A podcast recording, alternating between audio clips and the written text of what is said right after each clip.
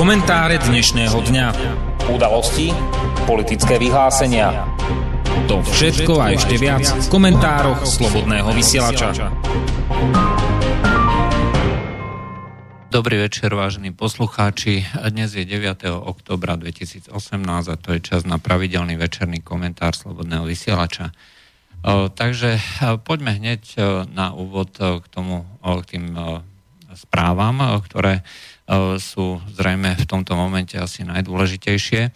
Americká veľvyslankyňa e, pri OSN Nikki Haleyová odstúpila. E, to je dneska hlavnou správou o všetkých médií.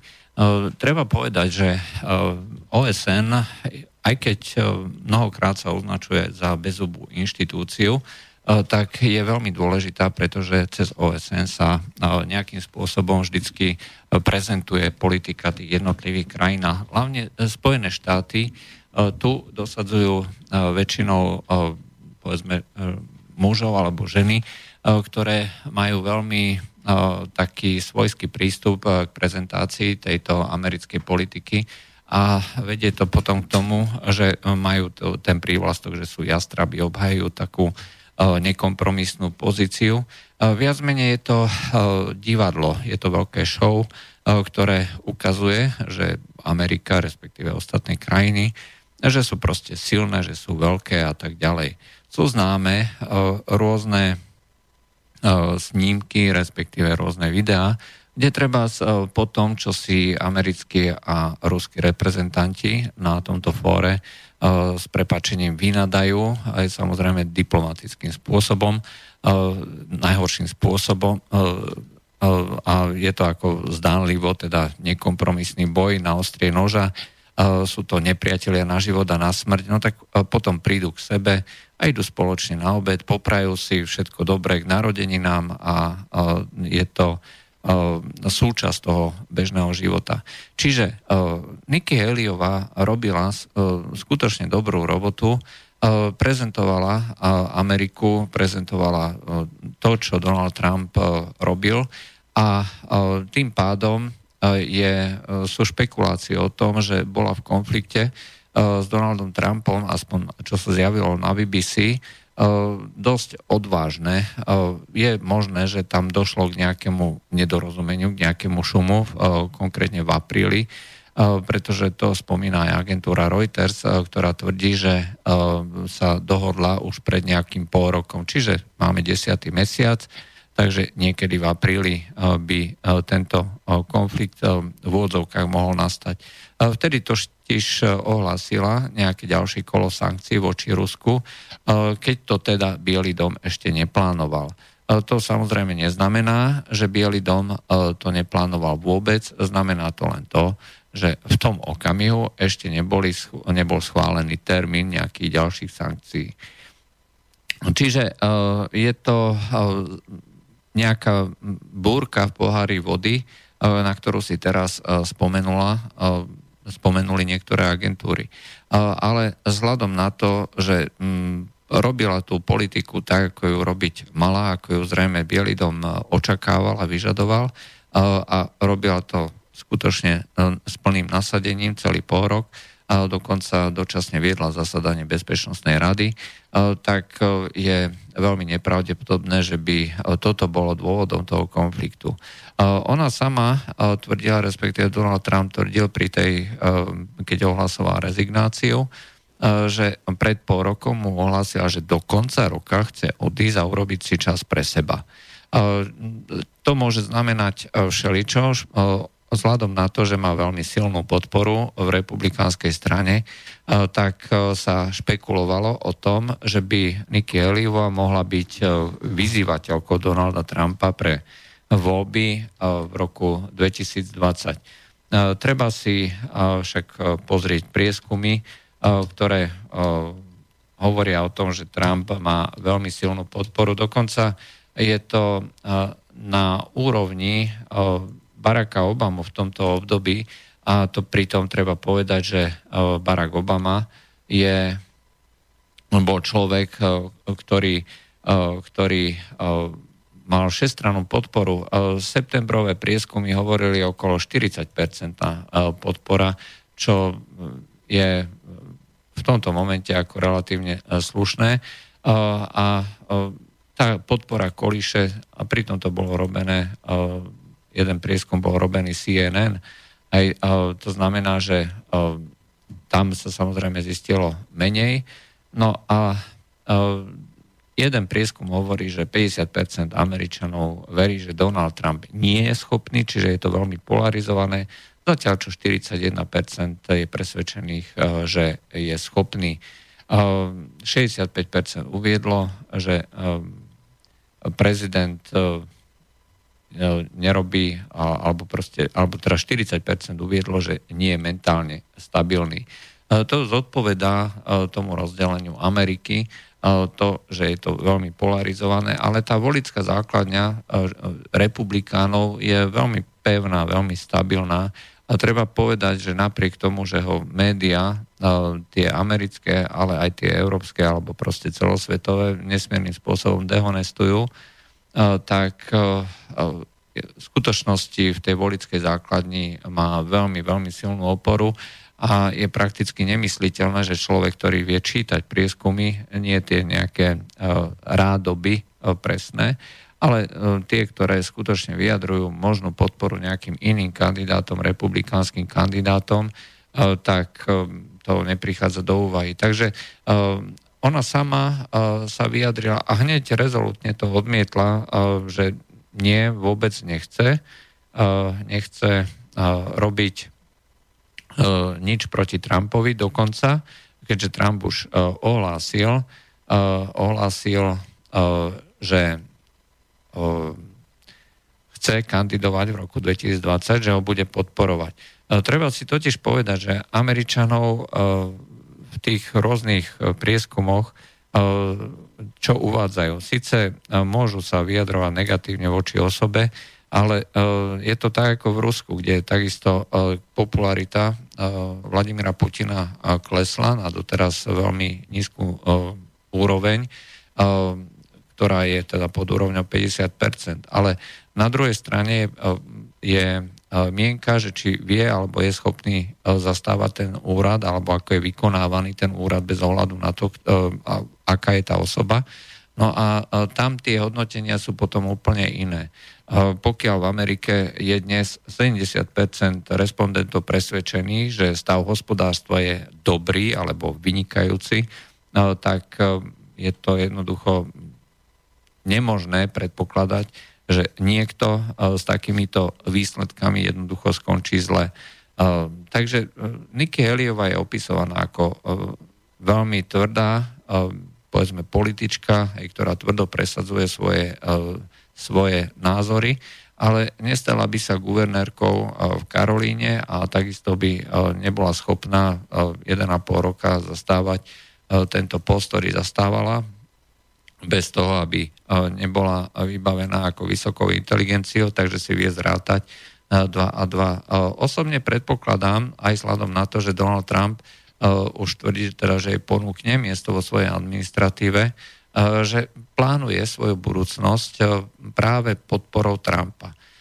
Je prakticky isté, že v roku 2019, keď teda bude, alebo v roku 2020, keď sa bude konať nominačný zjazd republikánov, tak bude zvolený Trump ako zástupca republikánov. Jednak kvôli tomu, že prezident má vždycky, uradujúci prezident má vždycky najvyššiu podporu aj u voličov, a, a je skoro nemysliteľné, aby išli do samovražedného súboja a minuli miliardy dolárov len na to, aby tam dali niekoho iného, kto nebude mať šancu na zvolenie.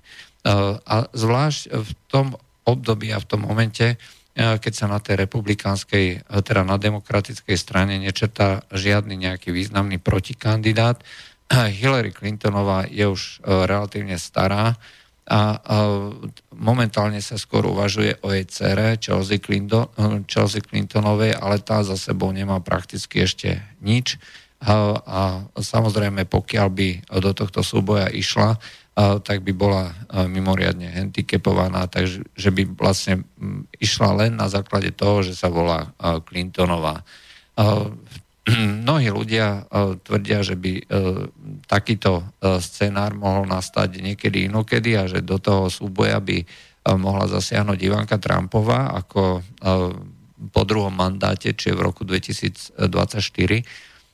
Tu ale treba povedať, že Ivanka Trumpová, ona je v princípe v podstate dvojička Chelsea Clintonovej. to znamená, sú priateľky, sú liberálky a to, že čírou náhodou je dcerou republikánskeho konzervatívneho prezidenta, je s prepáčením slabá náplas tých republikánskych voličov, aby, aby je jednoducho uverili. Ona je skrátka založením tá liberálka, demokratka, volička demokratov a pokiaľ by išla ako zástupca republikánov, tak by to bolo nedôveryhodné. Preto je skôr, pokiaľ si niekto chce plánovať tú svoju politickú kariéru a predpokladá, že Donald Trump bude zvolený v tom roku 2020, hej, tak je dobré byť pri ňom a je dobré robiť tú svoju robotu po jeho boku a treba si plánovať tú kariéru na rok 2024. Je to dcera indických pristahovalcov, to znamená, že v tomto prípade by bolo ďaleko, ďaleko logickejšie a ďaleko viac pravdepodobné, ak by táto túto pozíciu si pripravovala už dnes, pretože dostať sa na také pozície alebo na také miesta ako dcera pristahovalcov, to chce vždycky veľký kus odvahy, veľký kus práce a samozrejme aj talentu a plánovania. Takže tu je sladom na to, že sa črtá takáto kariéra skôr pravdepodobné, že bude chcieť e, treba zbyť po boku Donalda Trumpa e, pri jeho kampani v roku 2019, ktorá v podstate už začína budúci rok a e, následne na to potom sa stať niekým po jeho boku. Napríklad ministerko zahraničných vecí, čo je podstate po prezidentovi a viceprezidentovi fakticky tretia najvyššia funkcia. Alebo sa E, stať viceprezidentkou. Aj to je celkom dobre možné. E, proste, e, ak je ženou, ktorá uvažuje realisticky, tak by toto bola asi najlepšia cesta do budúcna sadiť na Donalda Trumpa, sadiť na jeho úspešnú kariéru, sadiť na to, že jeho čísla, jeho povedzme politická kariéra a dráha bude korunovaná veľkým úspechom a následne na tomto úspechu postaviť svoju vlastnú kariéru a zapísať sa teda do tej americkej histórie. Samozrejme sú to len špekulácie v tomto momente. Dneska vieme len to, že rezignovala, že chce podporovať Trumpa pri tom roku 2000, pri jeho kampanii v roku 2020 a vieme, vieme to, teda, že bude spolupracovať naďalej s Donaldom Trumpom. Obidvaja teda vyjadrili snahu a zdá sa, že medzi nimi nevládne nejaká antipatia. Čiže chcú naďalej spolupracovať, chcú robiť spolu a chcú teda pokračovať tejto spoločnej dráhe, ale už to nechce robiť na takom poste, ktorý je síce dôležitý, exponovaný, významný, ale vzhľadom na e, tú dráhu v tej administratíve asi, asi to nie je to, čo si ona predstavovala, že by mohla alebo mala robiť. E, tu samozrejme uvidíme. Rozhodne e, Nikki Haleyová nepovedala posledné slovo. Aj sladom na to, že je súčasťou tej republikánskej strany, ktorá sa zamýšľa nad tým, akým spôsobom má ďalej fungovať, pretože nech robia, čo robia. Donald Trump sa tam jednoducho stále drží. Vyzerá to tak, že po veľmi tvrdej kampani, kde sa mal voliť alebo nemal byť zvolený sudca Najvyššieho súdu Brett Kavano, tak došlo k radikalizácii alebo až k polarizácii volickej základne, kde jednak demokrati sú šokovaní, hovoria o konci ústavnosti, hovoria o konci Spojených štátov a naopak, kde e, ľudia ako, e, ako e, republikánsky voliči, tak hovoria o tom zase, že demokrati sa spreneverujú spreneverujú tým princípom, spreneverujú sa ústave a vedie to potom k tomu, že tá volická základňa je skutočne extrémne polarizovaná. A jedna aj druhá strana teraz momentálne tvrdia, že to, čo sa tu na deje, že bude obidve tieto strany vlastne motivovať do tých ďalších politických bojov. V novembri sú voľby, možno aj to je dôvod, prečo sa do toho, do toho chce nejakým spôsobom zapojiť Nikki Haleyová vlastne už do nejakej tej kampane. A pokiaľ tieto voľby v týchto voľbách demokrati uspejú, no tak bude to viesť samozrejme k tomu, že budú ďalej pokračovať, budú musieť toho prezidenta budú musieť toho prezidenta podporovať. Nič iné im neostáva. A vzhľadom na to, že demokrati skutočne sa chcú orientovať na, dá sa povedať, demontáž ústavného poriadku, napríklad jedna z, z demokratických političiek, z takých mladých vychádzajúcich hviezdičiek, povedala, že ten systém elektorátov, to znamená volieb, do, kde sa volí v jednotlivých krajinách, tých, tých či už veľkých alebo malých, proste v každom štáte sa volí a tie voľby určia nie celkový počet voličov, ktorí volia za nejakého kandidáta v prezidentských voľbách, ale určia len počet voliteľov. A uh, už dvojov volieb uh, prehrali demokrati a tak, že celkový počet uh, tých jednotlivých voličov, ktorý za nich volil, uh, bol väčší ako u republikánov. Napriek tomu na počet hlasov vyhrali uh, práve uh, republikáni, čiže získali viacej tých voliteľov takzvaných. A im to prípada proste nefér, že ľudové hlasovanie má byť určujúce, to znamená celkový počet všetkých voličov. Lenže toto je skutočne základ alebo napadnutie ústavnosti ako takej.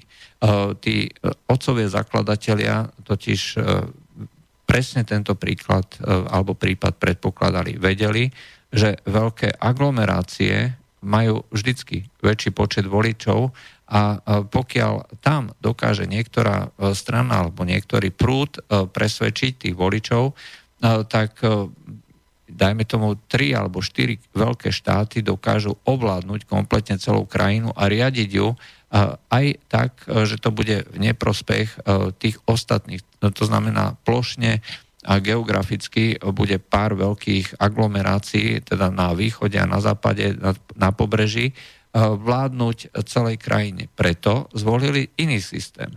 Zvolili systém, eh, kde malé krajiny, eh, malé štáty majú väčší počet voličov, voliteľov, to znamená tie hlasy, ktoré nakoniec volia toho prezidenta, než tie, tie veľké štáty.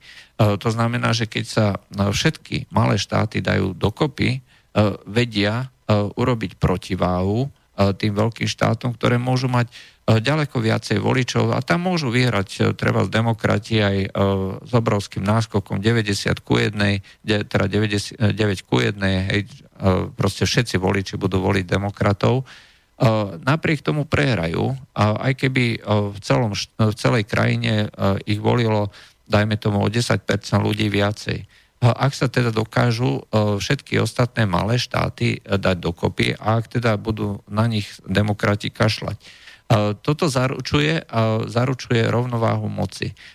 Mysleli na to teda už pri zakladaní tej štátnosti, ústavnosti a je to základom toho ústavného systému v Amerike vyvažovania tých jednotlivých pozícií. E, čiže e, na jednej strane je zákonodárna moc, na, jednej, na ďalšej je výkonná moc, e, všetci sa navzájom kontrolujú cez rôzne nástroje, či už finančné alebo politické. Potom je tam súdna moc, o ktorej sme hovorili a diskutovali, reprezentovaná teda hlavne tým najvyšším súdom a špecifikami, ktoré vedú k tomu, prečo je vlastne ten najvyšší súd taký dôležitý, alebo nominácie do toho najvyššieho súdu. A toto je ďalšia z tých poistiek. To znamená ten volebný systém, ktorým sa volí prezident, ktorý má teda tú výkonnú moc, alebo keďže je tam prezidentský systém a samotný prezident má v rukách zahraničnú politiku, má v rukách obranu, a mnohé nástroje, ktoré umožňujú, aby vlastne riadil alebo smeroval tú krajinu nejakým spôsobom. Takže pokiaľ chcú odstrániť tieto poisky a dávajú to teda zreteľne a verejne najavo, tak to znamená, že v tomto momente demokrati v Amerike skutočne napadajú to, čo bolo vlastne súčasťou toho poriadku v Amerike stovky rokov, a, a čo umožňovalo prežiť alebo rásť e, do dnešnej, do dnešnej povedzme, veľkosti alebo významu. Ak e, toto všetko zničia, deštrujú, e, tak samozrejme možno sa im podarí získať viacej moci, ale v konečnom dôsledku to nakoniec zrejme povedie skôr alebo neskôr k radikálnemu pádu celého toho nielen ústavného systému, ale aj Ameriky ako takej. A v tomto momente, keď množstvo ľudí tvrdí, že treba sa obrátiť na povedzme, alebo myslieť progresívne, myslieť moderne, že to zabezpečí vlastne tú ďalšiu expanziu Spojených štátov, je na tej druhej strane ten konzervatívny prúd, ktorý naopak tvrdí, že ústup zo slávy, ktorý momentálne Amerika zažíva v tej povedzme skôr tej zahraničnej politickej oblasti, ako bolo povedané v tom prieskume, 70% ľudí pociťuje momentálnu ekonomiku ako vynikajúcu, veľmi dobrú až vynikajúcu, ale v tej zahranično-politickej orientácii sa objavili nové výzvy a tie výzvy by mali byť riešené práve návratom k ústavnosti. Čiže sú to dve významné koncepcie, ktoré sa stretli už teda e, pri tej voľbe do Najvyššieho súdu a budú zrejme ďalej pokračovať a tí republikáni, aj keď teda nechcú Donalda Trumpa a e, nepodporujú mnoho z nich, a dokonca sa stávajú k tým rôznym problémom, skoro až tým liberálnym, progresívnym spôsobom, nemôžu ignorovať volickú základňu, ktorá je teda takýmto spôsobom polarizovaná. Čiže väčšina tých voličov v tých menších štátoch jednoznačne podporuje Donalda Trumpa a zrejme potom aj tí ľudia, ktorí budú volení do kongresu v novembri, tak E, Donald Trump sa sústredí na podporu tých e, rôznych e, reprezentantov, zákonodárcov, ktorí budú v prvom rade na jeho strane a ktorí ho budú neskôr podporovať, zastávať tie jeho pozície. To znamená skôr tie konzervatívnejšie a budú môcť neskôr počas toho dvojročného obdobia ďalšieho do roku 2020 umožňovať presadzovať aj na tej vnútornej politike, v tej vnútornej politike e, rôzne nariadenia a rôznu politiku, e, ktorá e, vlastne tým logom americkým hej, v tomto období Amerika na prvom mieste, America First. A toto zrejme bude aj úloha Nikki Haley podporovať túto politiku, zvlášť keď teda na pôde OSN bola tou tvárou, tou tvárou americkou jedničkou alebo presadzujúcou tú politiku urobme Ameriku znova veľkou a urobme teda Ameriku, alebo dávajme Ameriku na prvom mieste. Je veľmi príznačné, že sa lúči vlastne s touto pozíciou tými slovami, že Amerika je dnes rešpektovanou krajinou. To je proste rozdiel oproti minulosti, ako to pocitovali republikáni.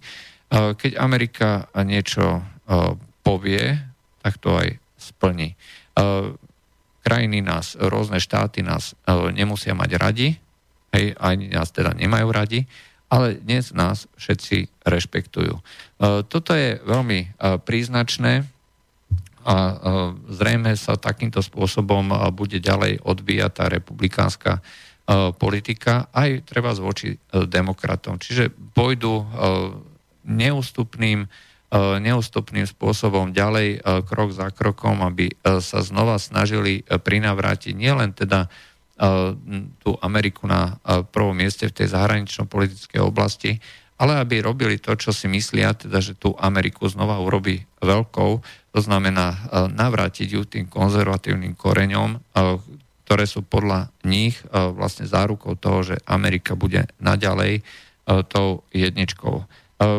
Hovorím, to je vec budúcnosti, v tomto momente nevieme, všet, aké sú plány a zámery, či už Niky Eliovej alebo Donalda Trumpa, E, rozhodne e, to bude ešte zaujímavé. Je to e, politička, ktorá upútala či už svetovú alebo americkú verejnosť a bude aj ona sama zrejme chcieť hrať ďaleko významnejšiu úlohu aj do budúcnosti. Takže to bola, to bola Nikki Heliová. No a poďme na ďalšiu správu, ktorá už je relatívne staršieho dáta. Hej, ale vzhľadom na to, že sme to nekomentovali, treba sa k tomu vrátiť, lebo to má nesmierne, nesmierne dopady. Uh, 3. oktobra tlačová agentúra, tlačová agentúra Slovenskej republiky zverejnila, že poslanci Európskeho parlamentu sa dohodli, že emisie nových automobilov by mali do roku 2030 klesnúť o 40 V skutočnosti je toto niečo. Oni v podstate odhlasovali, ale hoci to niekomu môže prípadať absurdné, že sme odozdali tie tzv. pomyslené kľúče od miešačky Rusku. Európa odozdala, ak chce smrteľne vážne spraviť e, takýto krok, Európa odozdala e, svoju či už energetickú bezpečnosť alebo strategickú bezpečnosť do rúk Rusku a možno aj niektorým krajinám e, v Ázii. E, o čo tu vlastne ide? E, pretože takéto čosi sa nemôže robiť len tak, že niekto to odhlasuje. Treba si totiž zvážiť aj následky. Celá táto štruktúra tých rôznych emisí, znižovania emisí je robená skutočne od stola ideologicky. Naši poslanci musia vedieť, že toto nie je možné spraviť znížením alebo teda úpravou nejakých spalovacích motorov. Celé to by malo vlastne byť, že sa zníži podiel CO2 o 40%. Aj to, aby to bolo presné. Čiže nie oxidy dusíka, ale CO2. Lenže CO2 je priamo úmerné, je priamo úmerné spáleniu e, tej pohodnej zmesi. E, to, to je proste e, jednoduchý výpočet. Vždycky množstvo CO2 je priamo úmerné množstvu spáleného benzínu alebo nafty. Takže pokiaľ sa bavíme o tom, že niekto chce znižiť o 40%, tak jednoducho hovorí, že 40%, e, e, o 40% sa spáli menej, to znamená sa zníži spotreba.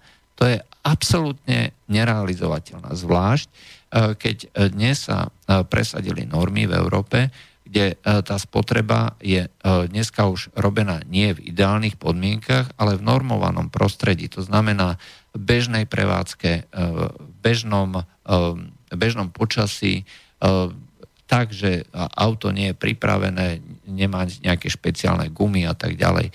Čiže e, spotreba, ktorú dnes udávajú, alebo by mali udávať nové autá, by už mala e, sa ďaleko viacej približovať e, tým fantastickým a vymysleným spotrebám, ako to bolo kedysi, ktoré sa dosahovali skutočne len na okruhoch za veľmi špecifických, špeciálnych podmienok, s vopred pripraveným autom, predohriatým a tak ďalej, aby sa dosiahli maximálne znížené spotreby a tým pádom potom aj emisie CO2. Poďme, poďme ďalej, že ako, ako, čo si to vlastne oni predstavujú. Aj aby sme mali predstavu o tom, že čo všetko si, čo všetko si Európska komisia má na základe tohto návrhu vlastne urobiť alebo akým spôsobom to má byť dosiahnuté. Parlament pôvodne požadoval 45%, takže 40% sa vydáva za kompromis, lenže týchto 40% sa vzťahuje emisiám CO2 z roku 2020 a už tieto sú prísne. Od roku 2021, teda od roku 2021 budú nové autá môcť vypúšťať 95 gramov oxidu uhličitého na kilometr. Podľa podľa portálu iDnes eh, v roku 2017 boli priemerné emisie eh, nových predaných aut eh, nových, to znamená minulý rok, priemerné emisie nových aut v EÚ 118 gramov na kilometr. To znamená, že oproti, oproti roku 2000, v porovnaní s rokom 2000 je to zníženie o nejakých 31%. No a teraz si to premeňme na spotrebu Benzínové auto so spotrebou 5 litrov má emisie CO2 120 gramov na kilometr. To je proste priama úmera. Ej, jednoducho spálite takéto množstvo benzínu, dostanete vždy takéto množstvo CO2, pretože tá látka sa jednoducho nemení. Je to chemická zlúčenina, ktorá má presné zloženie. Spálite ju, dostanete takéto množstvo CO2.